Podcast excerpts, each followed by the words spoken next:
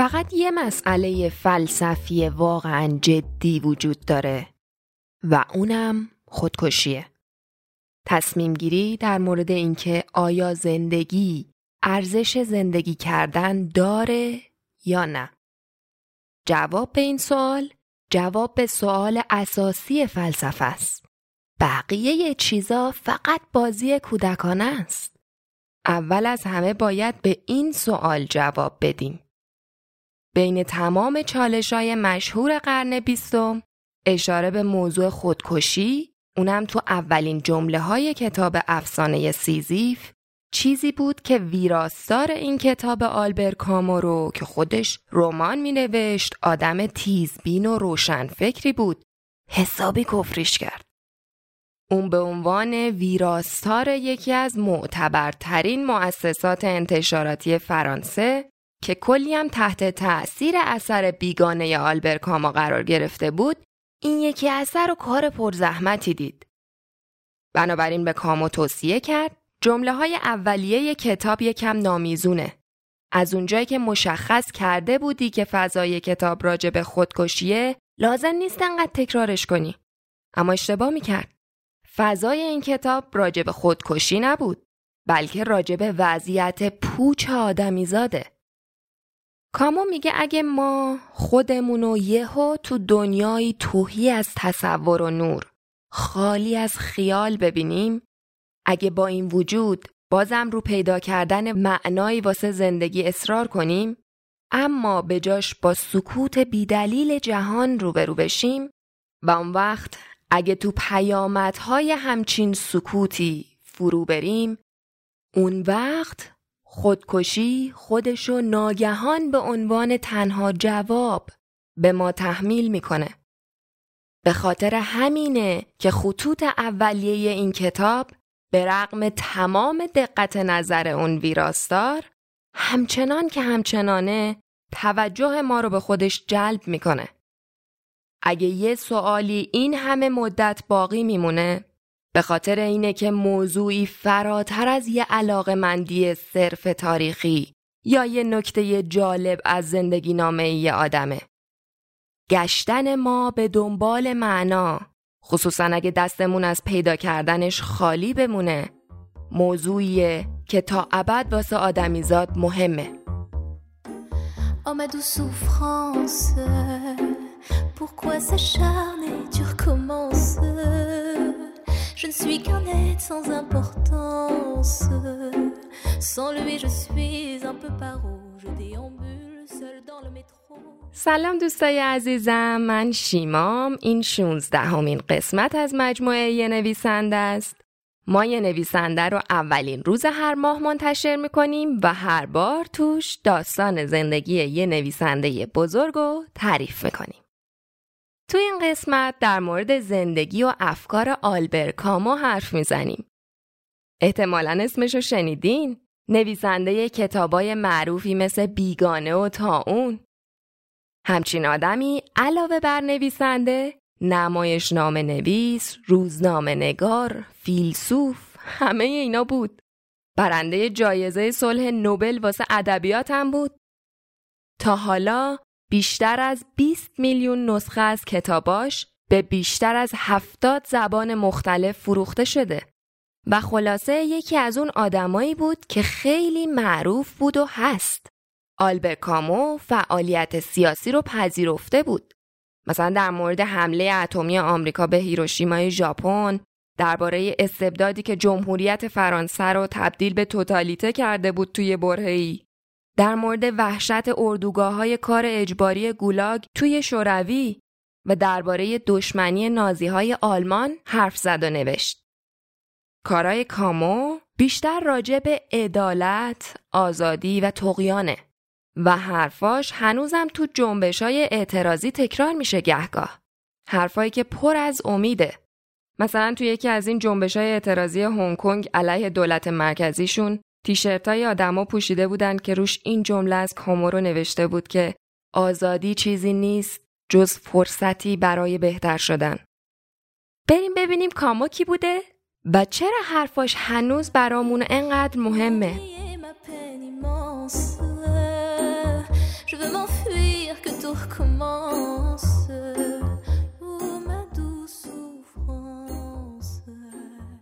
کامو یه فرانسوی الجزایری تبار بود.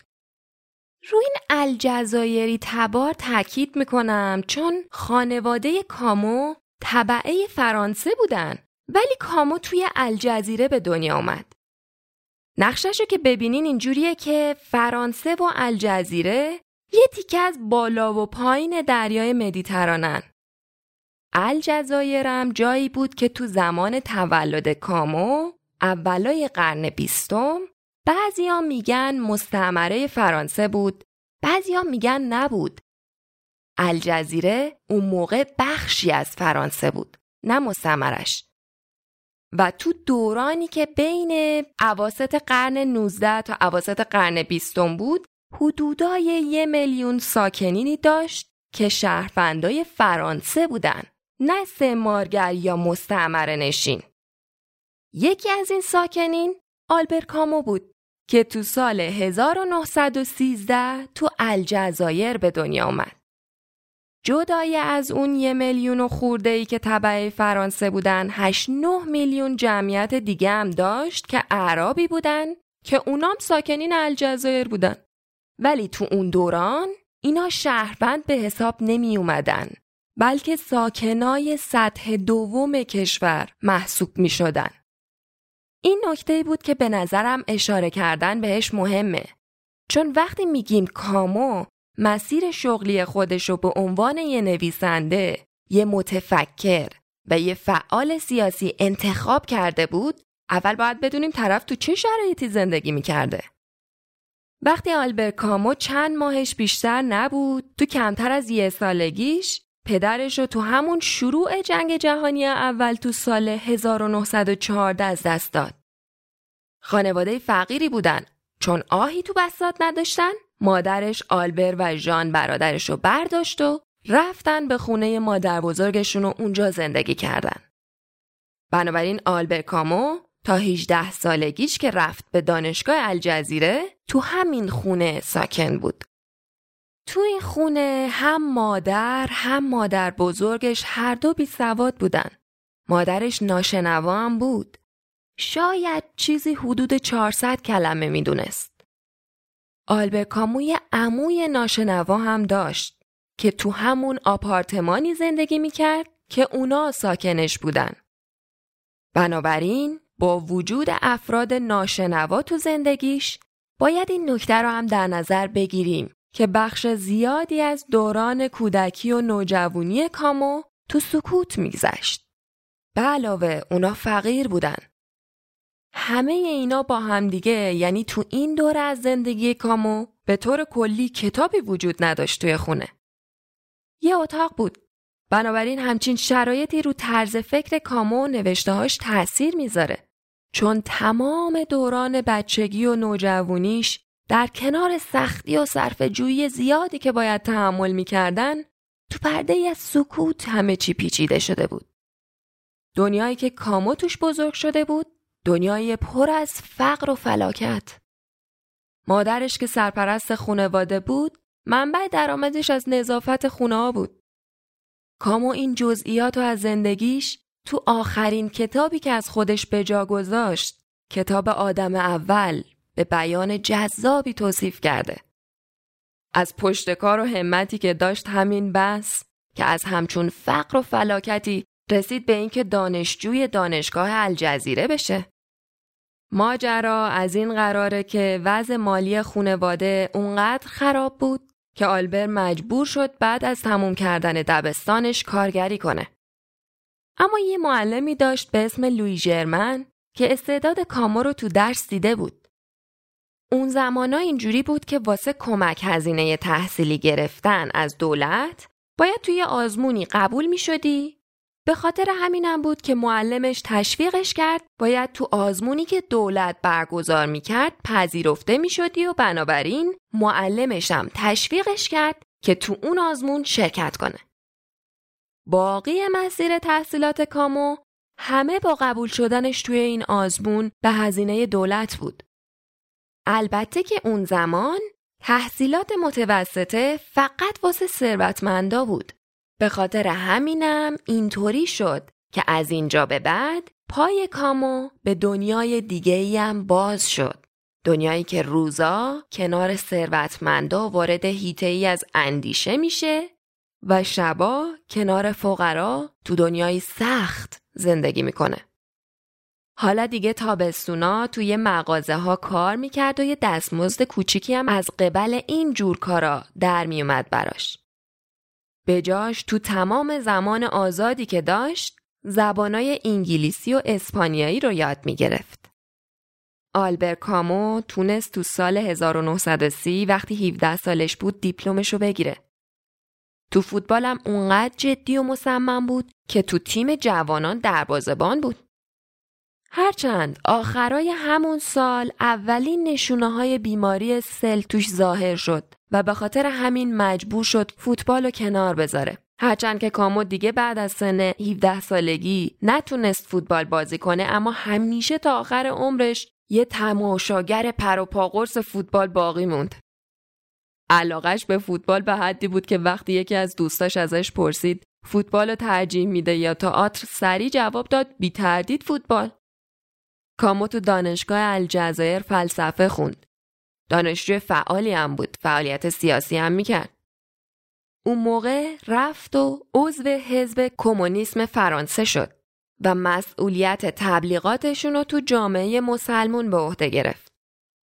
جالب اینجاست که خیلی هم زود از حزب کمونیسم انداختنش بیرون چون بیش از اون حدی که بخواد خودشو مقید کنه به یه ایدئولوژی خاص آدم آزادی بود.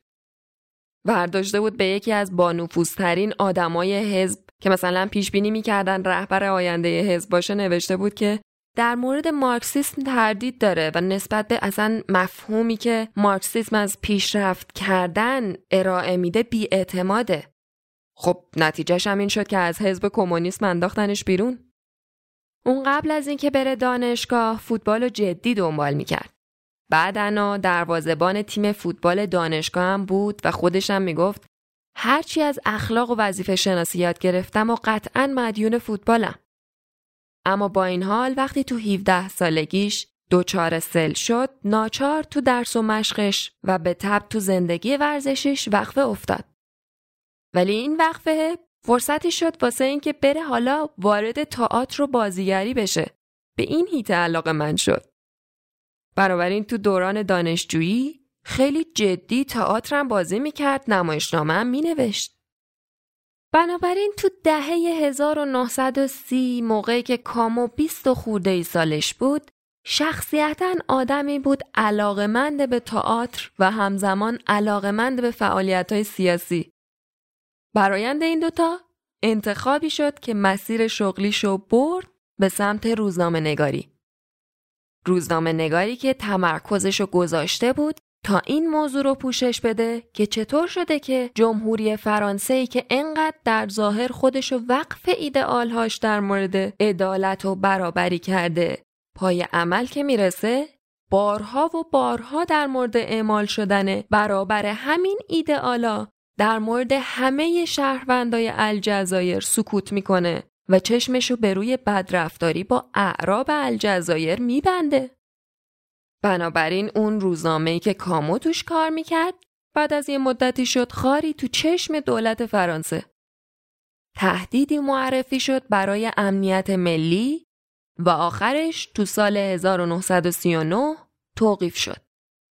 بعد از اینکه روزنامه تعطیل شدم به کامو پیشنهاد کردند که شهر رو ترک کنه و اونم رفت به فرانسه و واسه روزنامه دیگه ای تو پاریس شروع به کار کرد. تو فرانسه با دختری به اسم فرانسین فور ازدواج کرد.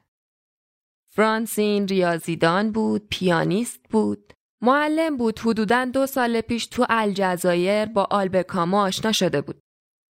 البته اینو باید گفت که آلبر کامو آه تو بسات نداشت. ولی از اونا بود که دخترها خیلی جذبش می شدن. اینه که شرکای زندگی کامو کم نبودن. یه زندگی دو ساله هم قبلا با یه کسی به اسم سیمون داشت که چهار سال قبل از زندگی با فرانسین تموم شده بود. سیمون دختر جوون و ثروتمند و زیبایی بود اما به مورفین اعتیاد داشت.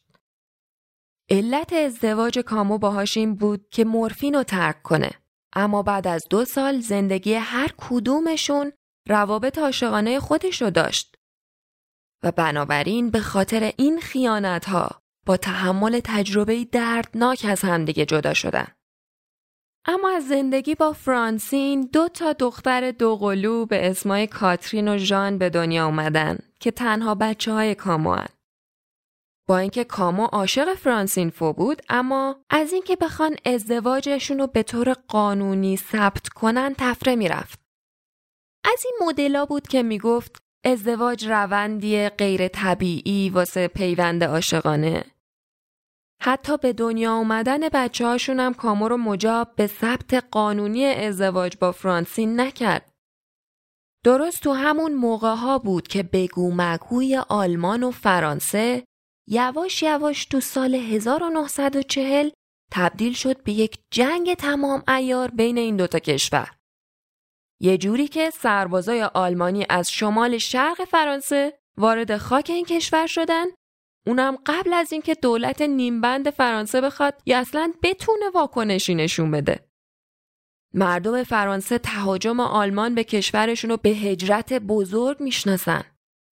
چون همونطور که ارتش آلمان از شمال شرق به داخل فرانسه هجوم می آورد و خب دولت فرانسه هم عقب نشینی کرده بود میلیون ها مرد و زن فرانسوی میریختن تو جاده ها تا از شمال به سمت نواحی مرکزی و جنوبی فرار کنن. کامو تو این دوران کار نویسندگیشو دیگه شروع کرده بود و یه سریاشون بعدا کلی مشهور شدن. اون زمان که آلمان به خاک فرانسه حمله کرد کامو تو پاریس بود. جایی که تازگیا وقتی دوروبرش رو خوب نگاه می‌کرد می‌دید زندگی واقعا می‌تونه پوچ بشه. کی فکرشو می‌کرد جمهوری فرانسه ظرف فقط چند هفته فرو بپاشه؟ کامو خودش هم بخشی از همین هجرت بزرگ بود و روزنامه‌ای که توش کار می‌کرد فرستادش به شهری به اسم لیون تو جنوب شرقی پاریس تا با چند تا ماشین تحریر و مکاتبات رسمی اتفاقات و دقیق گزارش کنه.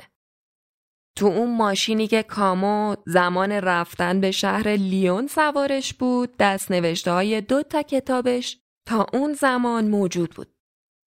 رومانی به اسم بیگانه و یک کتاب غیر داستانی دیگه به اسم افسانه سیزیف. آلبر کامو این دوتا کتابش رو با یه نمایشنامه دیگه ای که تو همون دوران نوشت به اسم کالیگولا یه جورایی به همدیگه مرتبط می‌دید. اون وجه اشتراکی که این سه تا اثر کاما رو به همدیگه وصل می‌کنه تصور پوچیه.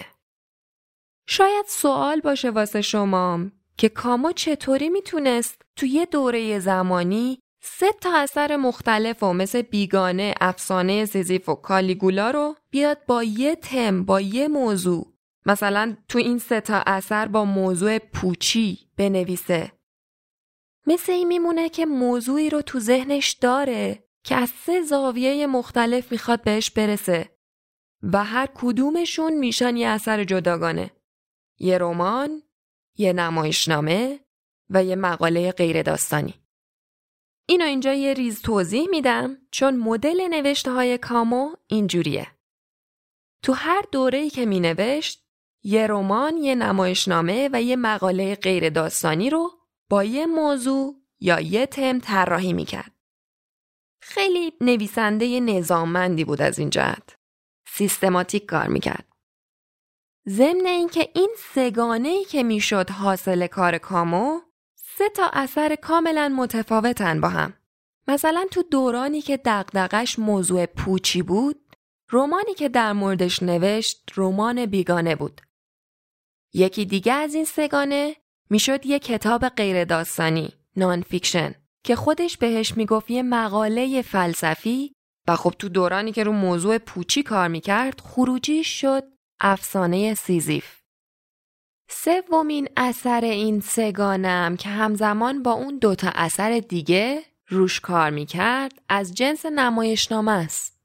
مثلا تو دوران نویسندگی پوچی درست قبل از اینکه جنگ آلمان و فرانسه اعلام شه خروجی سگانه شد نمایشنامه کالیگولا که داستان یه پادشاه یونانیه که به خاطر ستمگری و رفتار دیوانوارش مشهوره.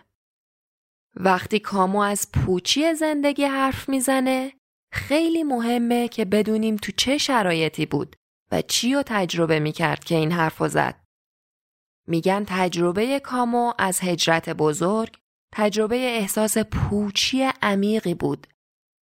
اون موقع مثل این بود که از امروز تا فردا تو فرانسه مردم فرانسه که خیالشون راحت بود که خب هرچی دیروز اتفاق افتاده فردا هم اتفاق میفته یه چیزی حدود چهل و خورده میلیون مرد زن و بچه که باورشون این بود که هرچی تا حالا بوده از مقررات، اصول، سنت و هر چیزی که توی جمهوری فرانسه تعریف شده بود و تا همین یه روز پیش حاکم بوده یک روز بعد یک دفعه با حمله نازیا همش فرو پاشید.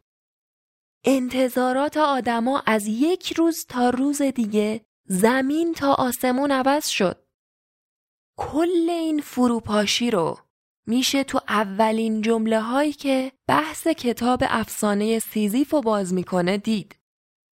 جایی که میگه تو یه لحظه به خصوص از زندگی یه دفعه غیر منتظره تمام آرایش صحنه نمایش فرو میریزه. جدای از اینکه خودشو بازیگر و کارگردان این صحنه نمایشی که توصیف می‌کنه می‌بینه دنبال استعاره هم هست که باهاش بتونه توضیح بده که این چه اتفاقی بود که واسهشون به عنوان یه ملت افتاد و چه تجربه ای می‌تونن ازش بگیرن. بنابراین تجربه کامو از اولین دورانی که جنگ جهانی دوم شروع شد تجربه احساس پوچی بود. تو همون بهبوهه هجرت بزرگ بعد از یه وقفه کوتاه تو شهر لیون دفتر روزنامه به خاطر وضعیت جنگی نیروهاشو تعدیل کرد و بنابراین کامو و فرانسین به فاصله کمی مجبور شدن هر دو برگردن به الجزایر. هر دوشون بیست و خورده ای سالشونه و برگشتن سر خونه اولشون توی الجزایر و یه دفعه شغلاشون رو از دست دادن. اونقدر پول نداشتن که رفتن یه شهر دیگه ای بجز الجزایر زندگی کردن که مخارج زندگی توش ارزون تر باشه. پولی واسه اجاره خونه نداشتن. بنابراین رفتن به خونه پدر و مادر فرانسین و اونجا زندگی کردن تا نیازی به اجاره خونه نباشه. تو این مدت آلبر کامو تو مدارس خصوصی به دانش آموزای یهودی درس می‌داد. اینجوری امرار معاش می‌کرد. چون خیلی اتفاقی تو همون سال اتفاقی که افتاد این بود که بعد از فروپاشی جمهوری فرانسه تو سال 1940 تو همون تابستون یه حکومت استبدادی حاکم شد و تعداد دانش آموزای یهودی رو که توی مدارس دولتی اجازه تحصیل داشتن و اونقدر کم کرد که عملا بچه های یهودی از رفتن به مدارس دولتی جا موندن. حالا عرصه واسه آلبر کامو باز شده بود که بیاد و معلم این بچه ها بشه. کامو تو این زمان بازم می نوشت و دست نوشته هاشو هم میفرستاد به بهترین مؤسسات انتشاراتی فرانسه. اونا شیفته آثار قبلی شده بودن. ماهیت نوشته مثل رمان بیگانه خیلی با ماهیت ادبیات سنتی فرانسه تو اون زمان خصوصا تو قرن بیستم فرق داشت. بیگانه رمان جدی و هوشمندانه ای بود. آدما مثل رمانای کاراگاهی آمریکایی میخوندنش. و خب چیز شگفتآوری هم از این نظر نبود چون خود آلبر کامو هم بیگانه رو تحت تاثیر رمانای کاراگاهی آمریکایی نوشته بود. ولی نکته جالبش اینجاست که این ژانر از ادبیات کلا دید مثبتی بهش نبود. بین منتقدا رمانای کاراگاهی درست شاخصایی توش هست اما در کل محتوای بیارزشی محسوب می‌شد. خصوصا از نظر کمیته داورای نوبل ادبیات. اما انتشارات فرانسه با یه همچین بدبینی عمیقا باز هم تحت تأثیر رمان بیگانه کامو و بعدش افسانه سیزیفش قرار گرفت. چون نمونه های موفقی بود از نقض همچون پیشفرزی. بنابراین یکی از رومانایی که با موضوع پوچی دیدگاه های اگزیستانسیال کامو رو نشون میده رمان بیگانه است. شخصیت اصلی داستان بیگانه آدمیه که بعد از مرگ مادرش هیچ احساس و عاطفه ای رو بروز نمیده. هیچ حسی نسبت به این فقدان نداره و کاملا از محیط اطرافش جدا شده. هرچی تو ذهنشه رو بدون در نظر گرفتن نظر دیگران به زبون میاره و دقیقا هم به خاطر همین ویژگی های عجیب و غریبشه که از جامعه منزوی شده. مشهورترین صحنه ای که همون اوایل کتاب توصیف می‌کنه روبرو شدنش با یه عرب الجزایریه. تمام ساحل زیر نور خورشید روشن بود. آفتاب گونه هامو می. جمع شدن قطره های عرق بین ابروهامو حس می کردم. خورشید همونطوری میتابید که تو روز مراسم مادرم گرم بود. پیشونیم از همه جا بیشتر اذیتم می‌کرد و یه دفعه تمام رکهای زیر پوستم ضربان پیدا کرد. یه قدم برداشتم. فقط یه قدم رو به جلو برداشتم. و این بار اون عرب چاقو رو در آورد و تو نور آفتاب به سمت من نشونه رفت. انعکاس نورش زیر خورشید و رو پیشونیم افتاده بود. تمام وجودم کرخت شده بود. اسلحه رو تو دستم محکم گرفتم و همه چیز از همونجا شروع شد. فهمیدم که توازن روز و این ساحل آروم و ساکت و که همیشه توش احساس خوبی داشتم به هم زدم. نابود کردم. چهار بار دیگه هم به بدن بیجون شلیک کردم. گلوله ها بدون اینکه تأثیری بذارن توی تنش فرو می رفتن. مثل این بود که چهار بار به تندی به در بدبختی بکوبی. همونطور که کامو توصیف می‌کنه شخصیت اصلی داستان مردی رو بدون اینکه بشناسه تو حرکت غیر عمدی و پوچی می‌کشه. به سادگی واسه اینکه چاقویی که روش کشیده شده بود زیر نور آفتاب تند اون روز نور رو یه طوری منعکس می‌کنه که یه لحظه اونو میترسونه. و از این لحظه به بعد وارد دنیای قضاوت میشه. این داستان ماجرای مرد جوونی رو نشون میده که با پوچی روبرو میشه. کسی که می‌خواد زنده بمونه ولی به مرگ محکوم شده. کسی که نمی‌خواد جز چیزی که احساس کرده حرفی بزنه. وقتی درباره خاکسپاری مادرش ازش می‌پرسن آیا احساس ناراحتی یا اندوهی داره یا نه این حرفو نه رد می‌کنه نه تایید می‌کنه در واقع این سرسختی شخصیت اصلی که می‌خواد دقیقا نسبت به اصالت اونی که هست و احساس می‌کنه پایبند بمونه است که به کل این رمان معنا میده. وقتی این آثار منتشر شدن اونقدر نقد مثبت گرفتن که اون انتشارات بلافاصله با کامو قرارداد بست تا آثار بعدیشو خودش چاپ کنه. و این نکته هم نباید فراموش کرد که این آثار تو شرایطی منتشر شده بود که فرانسه اشغال شده بود. بیگانه عینا منتشر شد اما افسانه سیزیف یکی از فصلاشو باید حذف می‌کرد چون تقدیم کرده بودش به فرانس کافکا. و خب کافکا یه یهودی چک آلمانی بود. بنابراین تحت قوانین جدید نظام استبدادی حاکم نباید همچین محتوایی منتشر می‌شد. اتفاق مهمی که تو همین دوران واسه کامو افتاد این بود که سلامتیش کم کم تحلیل رفت. از دست دادن سلامتی تأثیرش تو زندگی کامو این بودش که نحوه نوشتنش رو عوض کرد. روی کردش به زندگی و معنا پیدا کردن توی زندگی تغییر کرد. گفتیم دیگه کامو از 17 سالگیش که فوتبال بازی می‌کرد فهمید سل داره. یه بار موقعی که بازی می‌کرد صرفه های خونیش باعث شد تشخیص بدن که مبتلا به بیماری سله.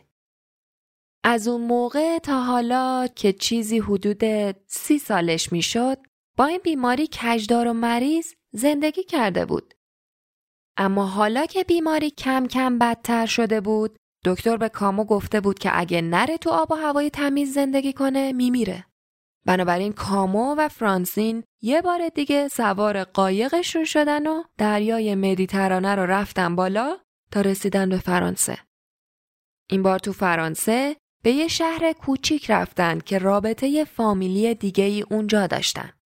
و با همین واسطه توی خونه روستایی تو دامنه های رشتکوهای آلپ ساکن شدن. فرانسین اون بعد از یه مدت کمی برگشت به الجزایر چون اونجا معلم بود.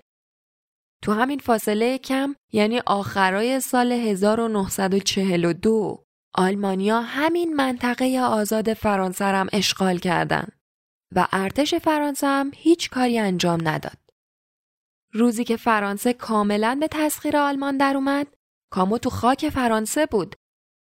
اون نوشت اون روز مثل موشی به دام افتاده بودم.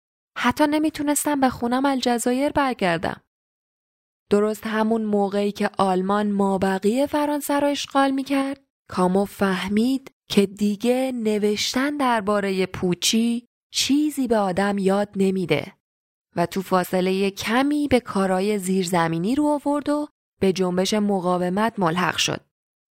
اینجوری بود که شد نویسنده و سردبیر یکی از تأثیرگذارترین روزنامه های جنبش مقاومت به اسم روزنامه کامبت. کامو سعی کرده بود بره به ارتش ملحق شه ولی به خاطر وضعیت فیزیکی و گرفتاری که به خاطر بیماری سل داشت نتونست عضو ارتش بشه اجازه ندادن بهش. اما بعد اومد تو مجله زیرزمینی کمبت و اونجوری شروع کرد به فعالیت کردن علیه نازیا. تو کل مدتی که فرانسه اشغال بود اون به این فعالیت های زیرزمینیش ادامه داد. تازه بعد از اینکه جنگ تموم شدم کامبت اولین مجله که همونجا مشغول به کار میشه توش. کامبت ممنوع بود چون تو بخشای اشغالی فرانسه منتشر می‌شد و تو همین گروه مقاومت بود که با ژان پل سارت آشنا شد. اونا همدیگر رو تو آخرین تمرینی که نمایش مگسا به کارگردانی سارت اجرا شد دیدن. وقتی سارت کتاب معروفش تهوع رو منتشر کرد کامو این نقد و بهش نوشت که قهرمان آقای سارت به جای اینکه به عظمت دلایل ناامید بودنش حداقل برخی از دلایل ناامید بودنش تکیه و تأکید کنه بیشتر به اون چیزی اصرار می‌کنه که تو انسان احساس نفرت رو برمیانگیزه. شاید به مفهوم واقعی استرابش آگاه نیست؟ کامو حدودای یه سال و نیم واسه روزنامه کامبت مطلب نوشت. تمام کارش این بود که علیه نازیای آلمان که فرانسه رو اشغال کرده بودن بنویسه تا واسه جنبش مقاومت آوازهی بسازه. مقاومتی که فراتر از صرفا فرانسه باشه و مهمتر از اون نام و اعتباری تازه واسه اگزیستانسیالیسم ایجاد کنه. همه اینا کنار جذابیت های شخصیت کامو خوش عکسیش سبک جدید نوشتهاش که با همه فرق می کرد حتی با دانش آموخته های پاریسی هم متفاوت بود باعث شد که تو فرانسه تبدیل به نمادی از مقاومت شه. این شد که کامو تو اولین دوره نویسندگیش رفت سراغ حرف زدن از فلسفه پوچی. خصوصا تو کتاب افسانه سیزیفش اینو توضیح داده. که پیشنهاد می‌کنم معرفی کتاب افسانه سیزیف و کاملتر اگه دوست داشتین گوش بدین. کامو تو این کتاب میگه پوچی احساسیه که به خاطر پیدا نکردن معنا تو عمیقترین و اساسی ترین لحظه های زندگیمون بهمون دست میده. تو این کتاب کامو راجع به این حرف می‌زنه که ما نیاز داریم هدفی داشته باشیم. نیاز داریم معنایی پیدا کنیم. یه دلیل یا چیزی که بتونیم زندگیمون رو بر اساسش بسازیم. ما عادت داریم به دنیا به آسمون نگاه کنیم و ورای اون یه معنایی ببینیم. یه چیزی که ماوراییه. می‌خوایم بهش بگیم خدا یا هر نوع تقدس دیگه ای. یا هر ایدئال افلاتونی دیگه ای فارغ از هر مذهب خدا باورانه یا خدا ناباورانه دیگه ای. هر چیزی رو که بخوایم در نظر بگیریم خلاصه عادت داریم بالا رو نگاه کنیم و یه هدف یا معنایی فراتر و بزرگتر از خودمون رو ببینیم. اما دنیایی که کامو توش زندگی می‌کرد یه همچین ماورایی رو کم داشت. داریم از دنیایی حرف می‌زنیم که توش بنیانها یا راه حلهای ماورایی واسه پیدا کردن معنا وجود نداره. همچین تمنایی واسه پیدا کردن معنا با سکوت جهان روبرو میشه و این روبرویی باعث ایجاد احساس پوچی میشه. جهانی که در نهایت لطافت خودش کاملا تو سکوت فرو رفته و هیچ جوابی نمیده. این سکوته همونه که بعد از اینکه تلاش کردیم معنایی پیدا کنیم و موفق نشدیم احساس پوچی رو به وجود میاره. خلاصه اینکه کامو میگه ما نیاز عمیقی داریم که واسه زندگی معنایی پیدا کنیم. ولی وقتی میریم دنبال این معنا بگردیم می‌بینیم که دنیا قرار نیست به ما جواب سرراستی بده و جواب این سوال که معنای زندگی چیه خیلی زیاد جواب آسونی نیست و به خودمون بستگی داره. ممکنه از همچین حرفای این نتیجه بر بیاد که پس احتمالا کامو پوچگرا یا نیلیست بوده. اما نیست. از اونجا که بعد از اینکه همچین حرفایی رو گفت میاد افسانه یه اسطوره یونانی به اسم سیزیف رو تعریف می‌کنه. میگه وضعیت آدمیزاد به وضعیت سیزیف یا همون سیسیفوس شبیه. کامو بیشتر کتاب و راجع به همین فلسفه پوچی حرف زده. شاید فقط چهار پنج صفحه آخر کتاب و به افسانه سیزیف اختصاص داده.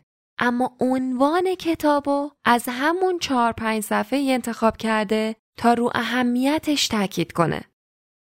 سیسیفوس استوره یونانیه که از طرف خدایان نفرین شد تا تخت سنگی رو حل بده ببره بالای قله کوه تا دوباره اون تخت سنگ قل بخوره بیاد پایین کوه و این کار رو تا ابد و هر روز تکرار کنه.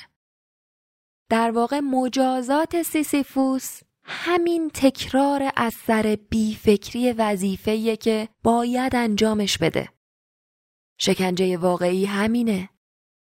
یکی از ویژگیهایی که باعث میشه کامو به سیسیفوس علاقه پیدا کنه اینه که سیسیفوس همون شخصیتیه که دردسر درست می‌کنه. هی می‌خواد خدایان رو فریب بده تا از دست مرگ فرار کنه نمیره. ماجراهایی هم که واسش پیش میاد همش به خاطر اینه که وقتش دیگه بمیره. ولی سیسیفوس شخصیتیه که نمی‌خواد بمیره. یا به عبارت دیگه آدمیه که نمی‌خواد زندگیشو تسلیم کنه. چون اینو می‌فهمه که زندگیش تنها چیزیه که داره. همش همینه. سیسیفوس عاشق زندگیه. اصلا عاشق همین خورشیدیه که هر روز می‌بینه. زنشو دوست داره. زمین و زمانی که داره روش زندگی می‌کنه رو دوست داره. به هیچ قیمتی نمی‌خواد اینا رو از دست بده. به خاطر اینکه هنوز آمادگیشو نداره. ولی بالاخره خدایان گیرش میارن و به خاطر سرکشی که کرده از تسلیم کردن زندگیش وقتی زمان اطاعت بود مجازاتش می‌کنن و همون مجازاتی رو می‌کنن که گفتیم. تا ابد بالا بردن تخت سنگی تا نوک قله کوه بود تا خودش ببینه که تخت سنگ قل می‌خوره و برمیگرده سر جاش و باید این کار رو تا ابد تکرار می‌کرد.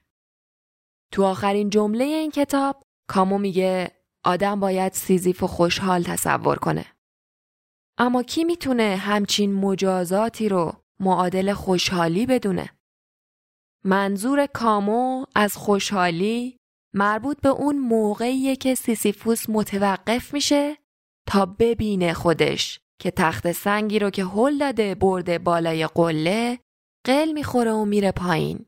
همون جایی که بود وامیسته این توقف این مکثی که سیسیفوس می‌کنه همون چیزیه که واسه کامو مهمه. سیسیفوس برعکس در مورد مجازاتش فکر می‌کنه. اینکه چطور بازم با حمل کردن اون تخت سنگ و دنبال کردنش تا پایین یه بار دیگه خدایان رو فریب داده. کامو میگه سیسیفوس تخت سنگ رو به دوش می‌گیره و با به دوش گرفتنش اونو از آن خودش می‌کنه. به خاطر همین با به دوش کشیدن تنها چیزی که داره این ماسکو به چهره می‌زنه که خدایان تونستن مجازاتش کنن.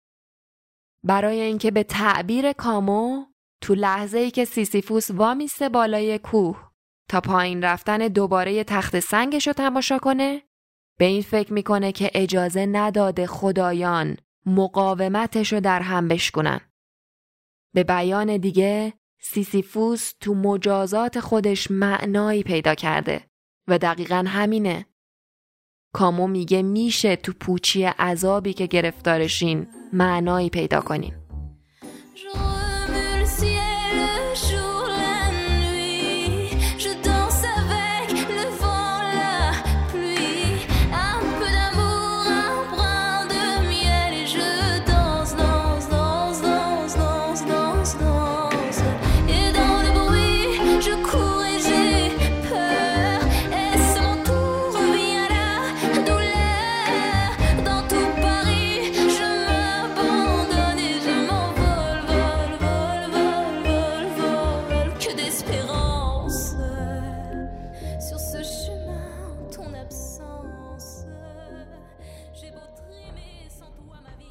با اینکه کامو این شرایط پوچ و هم تو افسانه سیزیف و هم تو بیگانه و کالیگولا توصیفش کرد و با اینکه شرایط فرانسه رو تو اون دوران می‌دونیم که چه خبره به این نتیجه رسید که این کافی نیست که صرفا با مجازاتی که باید تحمل کنید روبرو شید.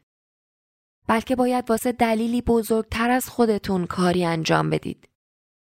و این دلیلیه که کامو به خاطرش ملحق شد به جنبش مقاومت که شروعی بود واسه دوره بعدی نوشته هاش. دورانی که خودش اسمشو گذاشت تقیان. کلمه انگلیسی تقیان ریبلینه.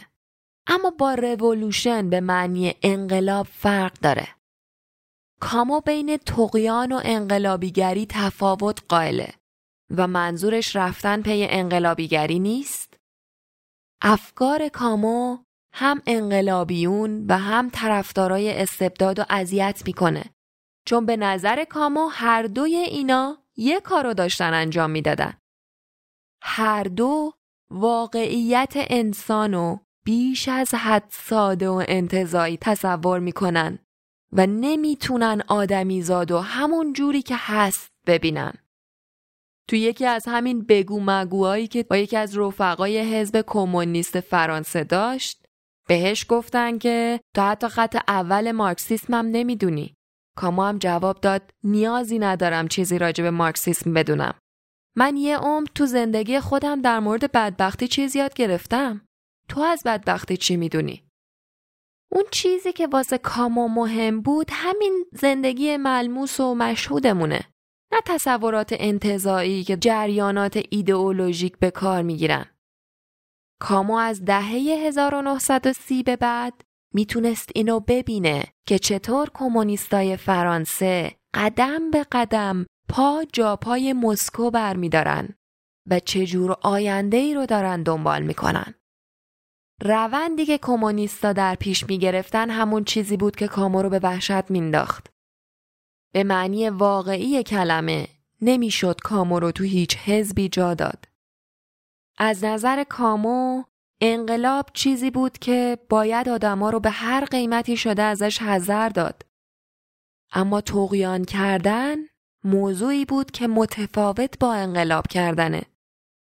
توقیان واقعی از نظر کامو همون پافشاری روی میان رویه و این موضوعیه که به تفصیل در موردش تو کتاب انسان تاقی یا اوسیانگر حرف می‌زنه. کامو اوسیانگر رو تو سال 1952 منتشر کرد. اوسیانگر یا همون انسان تاقی، ربل، کسیه که همیشه توی مرزی زندگی می‌کنه که زندگیشو تحت فشار می‌ذاره. آدمیه که عزت و انسانیتش دست کم گرفته شده. بی ارزش و در نهایت ویران شده. یا شاید توسط آدم یا آدمای دیگه ای مورد تهدید قرار گرفته.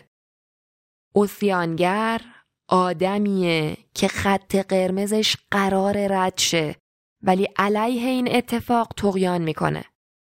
اوسیانگر قاطی انقلابیون بر نمی‌خوره. چون کامو میگه اوسیانگر می‌دونه اینو که اونایی که انقلاب می‌کنن همون کارایی رو می‌خوان انجام بدن که سرکوبگرا یه روز واسش انقلاب کرده بودن. واسه همینه که کامو به انقلاب باور نداره. چون انسانیتشو به چیزی کمتر از انسان تخفیف میده و اونو به آدم دیگه ای تبدیل می‌کنه. یکی از حرفایی که کامو می‌زنه اینه که هدف وسیله رو توجیه نمی‌کنه. بنابراین اوسیانگر کسیه که به ارزشها و اصول خودش وفادار میمونه ولی به افراط و تفرید کشیده نمیشه. اما به هر حال المان تراژیک عمیقی در مورد اوسیانگر وجود داره. به خاطر اینکه نمی‌تونه تا ابد جایگاهش رو تو اون حد تعادل بین افراد و تفرید حفظ کنه و دیر یا زود تو یکی از این دامنه ها میافته. بنابراین بله توقیان از نگاه کامو تو کتاب اوسیانگر همینه که فرد از پوچی زندگیش آگاه باشه و این آگاهی رو نسبت به این پوچی حفظ کنه.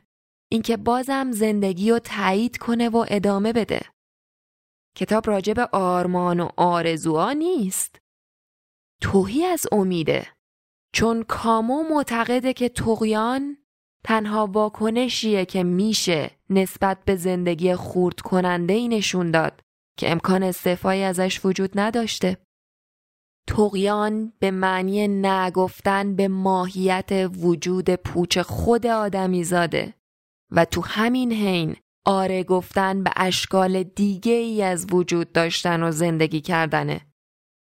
اگه کتاب تاون کامو رو خونده باشین آخر داستان که دیگه پایان تاون رو تو شهر اعلام کردن و وقتی مردم دارن تو شهر پایکوبی می‌کنن و جشن می‌گیرن شخصیت اصلی داستان که یه دکتری با خودش میگه این تا اون رفت اما دیر یا زود دوباره بارها و بارها برمیگرده.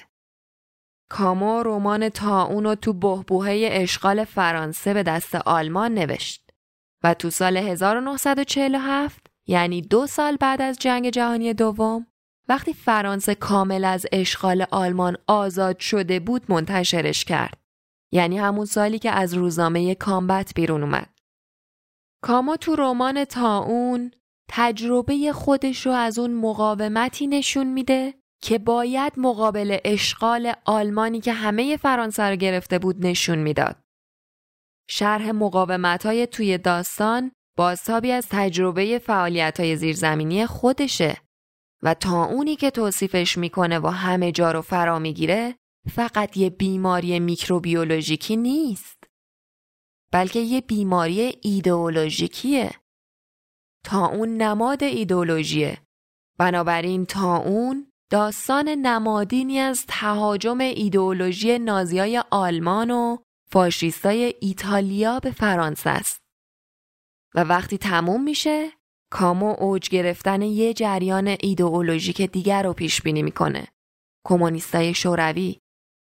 بنابراین مقاومتی که تو تا اون توصیف می‌کنه مقاومت در مقابل صرفا میکروبا نیست بلکه مقاومتی در مقابل اون بیفکریه که همچین ایدئولوژی هایی بهش نیاز دارن. بنابراین حرفی که کامو تو رمان تا اون می‌زنه اینه که آدم نباید خودش رو آغشته به هیچ ایدئولوژی بکنه. بلکه اون معنایی که تو زندگیامون دنبالشیم از فردیتمون، از آزادی فردیمون و از تفکر آزادمون نشأت می‌گیره. اگه فقط یه درس بخوایم از تاون آلبر کامو بگیریم میشه اونو تو قالب دیالوگی گفت که یکی از شخصیت های داستان به اسم دکتر ریو شخصیت اصلی داستان میگه. اینکه من تمام عمرم می‌دونستم که دچار اونم و تنها کاری که باید می‌کردم و باید نسبت بهش حساس میبودم این بود که مراقب باشم منتشرش نکنم. بنابراین باید دائما حواسم بهش می بود و میدیدمش. این نکته خیلی مهمیه.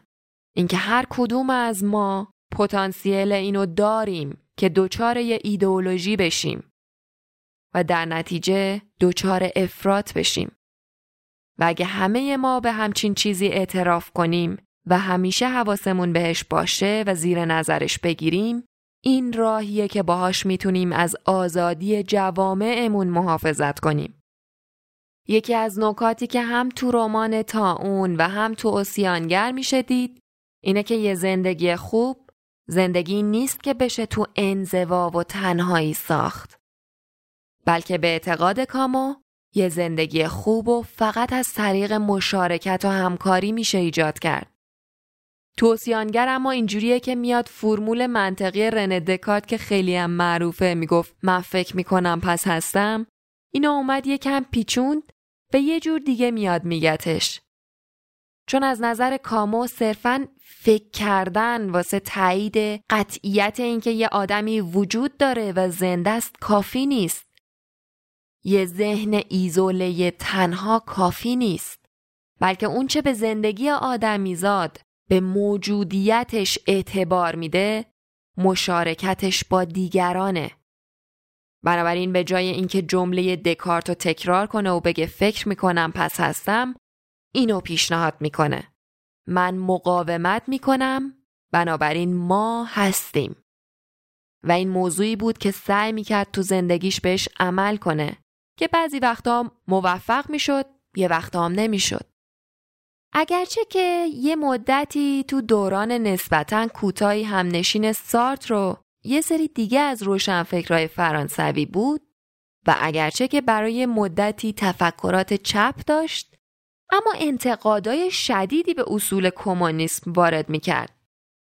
همینا باعث شده بود واسش توی حزب دوستی باقی نمونه. حتی روابطش با سارت هم کم شد و بعد از مدتی که دوباره بیماری سل زمین گیرش کرد تو کتاب اوسیانش با فلسفه شورش و انقلاب مخالفت کرد و از اصول کمونیسم حالا دیگه انتقاد نه بلکه به طور قطعی مخالفت کرد. همین مسئله باعث تموم شدن روابطش به طور کامل با سارت شد. کاترین کامو دخترش درباره اون سالا میگه وقتی بابام کتاب اوسیانگر رو منتشر کرد ژان پل سارت تو مجله روزگار نو بهش حمله های تندی کرد. تو اون سالا کسی جرأت نمی‌کرد علیه اتحاد جماهیر شوروی حرفی بزنه جز بابام. به همین خاطرم زیر فشار بود. یه روز تو خونه دیدمش با یه چهره‌ای که داد می‌زنه کشتیش غرق شده ازش پرسیدم ناراحتی؟ سر بلند کرد نگام کرد و گفت نه تنهام. بنابراین کامو تو دوران نویسندگی پوچی شرایط تراژیک انسان رو تشخیص داد. اما کافی نبود. تشخیص به تنهایی کافی نبود. باید درمانی یا شفایی واسه این در تجویز می‌کرد. بنابراین وارد دوران نویسندگی تقیان شد. بعد از اینکه تو اوایل دهه 1950 این دوران تقیانم به سر اومد هنوز ازش به اندازه کافی راضی نبود. تقیان واسه رسیدن به چی؟ اوکی در مقابل پوچی باید تقیان کرد باید مقاومت کرد اما واسه چی؟ واسه پیدا کردن معنای زندگی واسه رسیدن به عدالت به خاطر عشق بنابراین کامو دو سال آخر زندگیشو قبل از اینکه تو سال 1960 تو تصادف رانندگی از بین بره صرف نوشتن درباره عشق کرد. اسمی که واسه دوران سوم نویسندگیش انتخاب کرده بود. عشق اون دلیلیه که باید براش مقاومت کرد. عشق به خانواده، عشق به دوستا، به طبیعت و مهمتر از اون عشق به خودمون. و این موضوعیه که کتابی به اسم آدم اول رو در موردش نوشت. آدم اول ناتموم موند. درست همونطور که سومین دوره نویسندگیش و خود زندگیش ناتموم موند.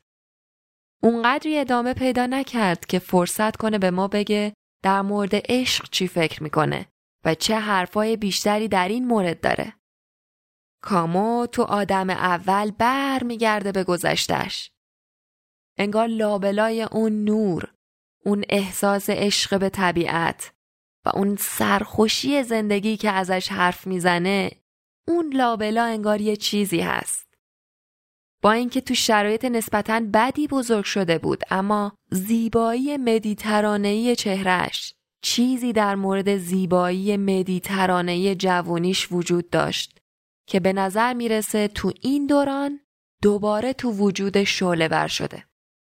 همونطور که داشت تو دو سال اخیر رو موضوعی به اسم عشق کار می‌کرد به نظر می‌رسه بین کامو و چیزی تو دوران کودکی و نوجوانیش ارتباط برقرار شده.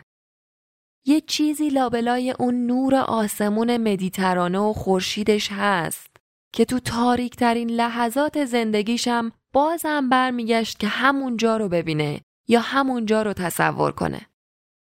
واسش این معنی رو داشت که هنوز امید و زیبایی اون بیرون هست. این باوری بود که واقعا ازش محافظت کرد. باور به اینکه زیبایی بزرگی تو طبیعت، تو خانواده، بین دوستا و بین عاشقا وجود داره. اما نمی‌دونم این حرف یعنی کامو باور داشت اون بیرون امیدی هم هست. چون بالاخره آدمیزاد به شرایط زندگی انسانیش محدوده و بالاخره در نهایت اینو می‌فهمه که نمی‌تونه از این شرایط فرار کنه. یکی از جمله هایی که کامو تو آدم اول دوست داره تکرار کنه اینه که هیچ دلیلی واسه امیدواری وجود نداره. اما این دلیلی واسه ناامیدی هم نمیشه. امید خیالیه، واهیه. تو واقعیت اگه ما واقعا باور داشته باشیم که امیدی وجود داره شاید اون اندازه‌ای که لازمه واسه محقق کردن هر اون چیزی که باور داریم واقعا مهمه مایه نذاریم. عمل نکنیم. اون چیزی که واقعا مهمه اینه که بدونیم ما واقعا به هم متحدیم و باید عمل کنیم. تلاش کنیم که به همدیگه متعهد و مرتبط باقی بمونیم تا بتونیم به یه هدف مشترک انسانی و عادلانه برسیم. ما هیچ وقت نمی‌تونیم انسانیت مشترکی که داریم و نادیده بگیریم. کامو تو سال 1957 سه سال قبل از اینکه تو تصادف ای کشته برنده جایزه نوبل ادبیات شد. به خاطر آثار مهم ادبی که به روشنی به مشکلات وجدان بشری در عصر حاضر می‌پردازد. تو اون زمان دومین نویسنده بود که تا حالا با همچین سن و سال جوونی برنده جایزه نوبل میشه. همینطورم اولین نویسنده ای بود که برنده این جایزه میشه و از تبار آفریقاست. خودش خودش رو هیچ وقت اگزیستانسیالیست نمی‌دونست. چون کلا با این ایسما با برچسب هر مکتب ایدئولوژیکی مشکل داشت. یه بار باهاش مصاحبه کرده بودن به خبرنگاره گفته بود نه من اگزیستانسیالیست نیستم. هم من هم سارت همیشه تعجب کردیم که چرا اسم ما رو پلو هم می‌ذارن. اون تا آخر عمرش هم مخالف استقلال الجزایر از فرانسه بود هم مخالف اخراج الجزایریای فرانسوی تبار از اونجا بود هم هیچ وقت دست از حرف زدن راجع به فقدان حقوق مسلمونای الجزایر بر نداشت. مرگ آلبر کامو تو 47 سالگی تو تصادف فرانسه رو تو بحت فرو برد. اون از مفاخر ادبی فرانسه بود. تو جیب کتش یه بلیت قطار بود که استفاده نشده. قرار بود با زن و بچه های سفر بره در اصل. اما لحظه آخری پیشنهاد دوست ناشرش رو قبول کرد و با اون با ماشین سفر کردن. راننده ماشین میشل گالیمار همون دوست ناشرش بود. اونم تو همون تصادف جونش رو از دست داد. دست نوشته های کتاب آدم اولم تو همون ماشین بود. اون سال واسه دوستش تو نامه هایی نوشته بود که امسال سال رمانمه. وقت زیادی می‌بره ولی تمومش می‌کنم. قرار بود برن پاریس که یه کار تئاتر جدید رو شروع کنه. آلبر کامو تو جنوب فرانسه به خاک سپرده شد و بعد از اون همسر و بچه هاش کتاب آدم اولو منتشر کردن. بعد نیست این قسمت رو با جمله ای از خودش تموم کنیم که گفت من فقط دنبال این بودم که به دلایلی از تاریک ترین جنبه های نهیلیستی وجودم فراتر برم. دنبال کسب فضیلت و معنویت روحم نبودم. بلکه من دنبال اون احساس وفاداری بودم که دست خودم نبود به طور غریزی نسبت به نوری که توش متولد شده بودم داشتم. هزاران ساله که آدما یاد گرفتن حتی تو رنج هم از زندگی استقبال کنن. ممکنه گرمای سوزان تاریخ ما غیر قابل تحمل به نظر برسه. اما آدما تو آخرین تحلیل تحملش می‌کنن. چون می‌خوان بفهمنش. در اعماق کار ما هر چقدر هم که تاریکی باشه خورشیدی تموم نشدنی میتابه. همون خورشیدی که امروز تو سراسر دشتها و تپه های فرانسه میدرخشه. و این نه تنها به خاطر واقعیت رنجی بود که تحمل کرد بلکه به خاطر استقامتی بود که به خرج داد و گفت تو اعماق زمستون بود که در نهایت فهمیدم درون من تابستونی شکست ناپذیر وجود داره.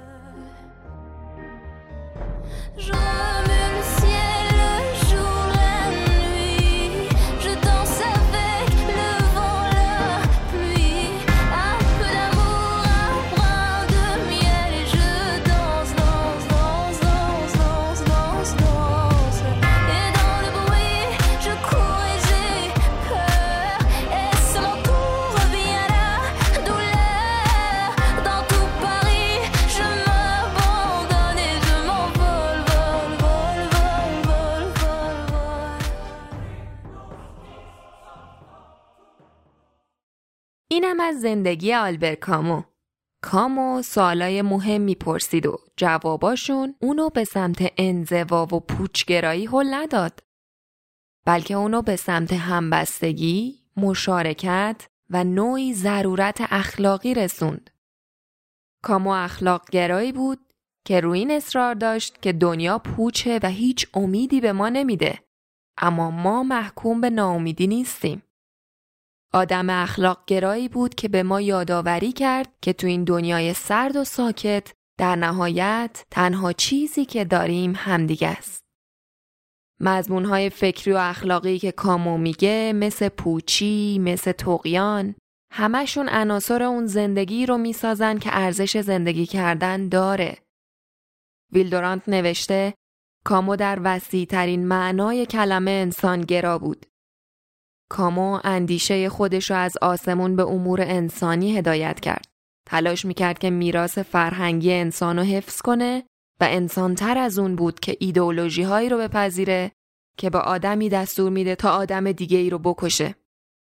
شاید به همین دلیل بود که از تمام احزاب سیاسی کناره گرفت.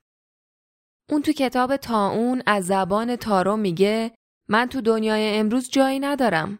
هنگامی که قاطعانه از کشتن سر باز زدم خودم رو به انزوایی محکوم کردم که هیچ وقت تموم نمیشه.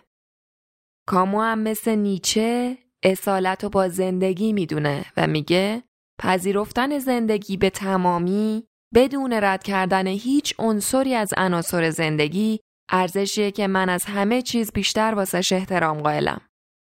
بنابراین فیلسوفی که آثارشو با نوشتن راجع به پوچی و پوچنگاری شروع کرد نشون داد که حرفاش هیچ ارتباطی با پوچگرایی نهیلیستی نداره. بلکه برعکس وقتی به عمق حرفاش توجه می‌کنی می‌بینی پر از زندگیه. منابع عمده قسمتی که شنیدین رو وبسایت خوره کتاب و توضیحات این قسمت گذاشتیم. کتابی که تو نوشتن این قسمت ازش استفاده کردم کتابی به اسم زندگی که ارزش زیستن داشت آلبر کامو در جستجوی معنا. نوشته رابرت زارتسکی که به فارسی ترجمه نشده. از آلبر کامو تا حالا کتاب افسانه سیزیف رو معرفی کردیم و تیکه هم از کتاب تاون رو خوندیم. که اگه علاقه دارین تو سری یه فنجون کتاب بهشون گوش بدین. مرسی که به این قسمت گوش کردین برامون نظر بذارید و خوره کتاب رو به دوستاتون معرفی کنید. محتوای خوره کتاب رایگانه و همیشه رایگان میمونه. پس اگه خواستین از خوره کتاب حمایت مالی بکنین. روز اول اسفند با یه نویسنده 17 هم یعنی داستان زندگی ارنست همینگوی برمیگردیم فعلا خداحافظ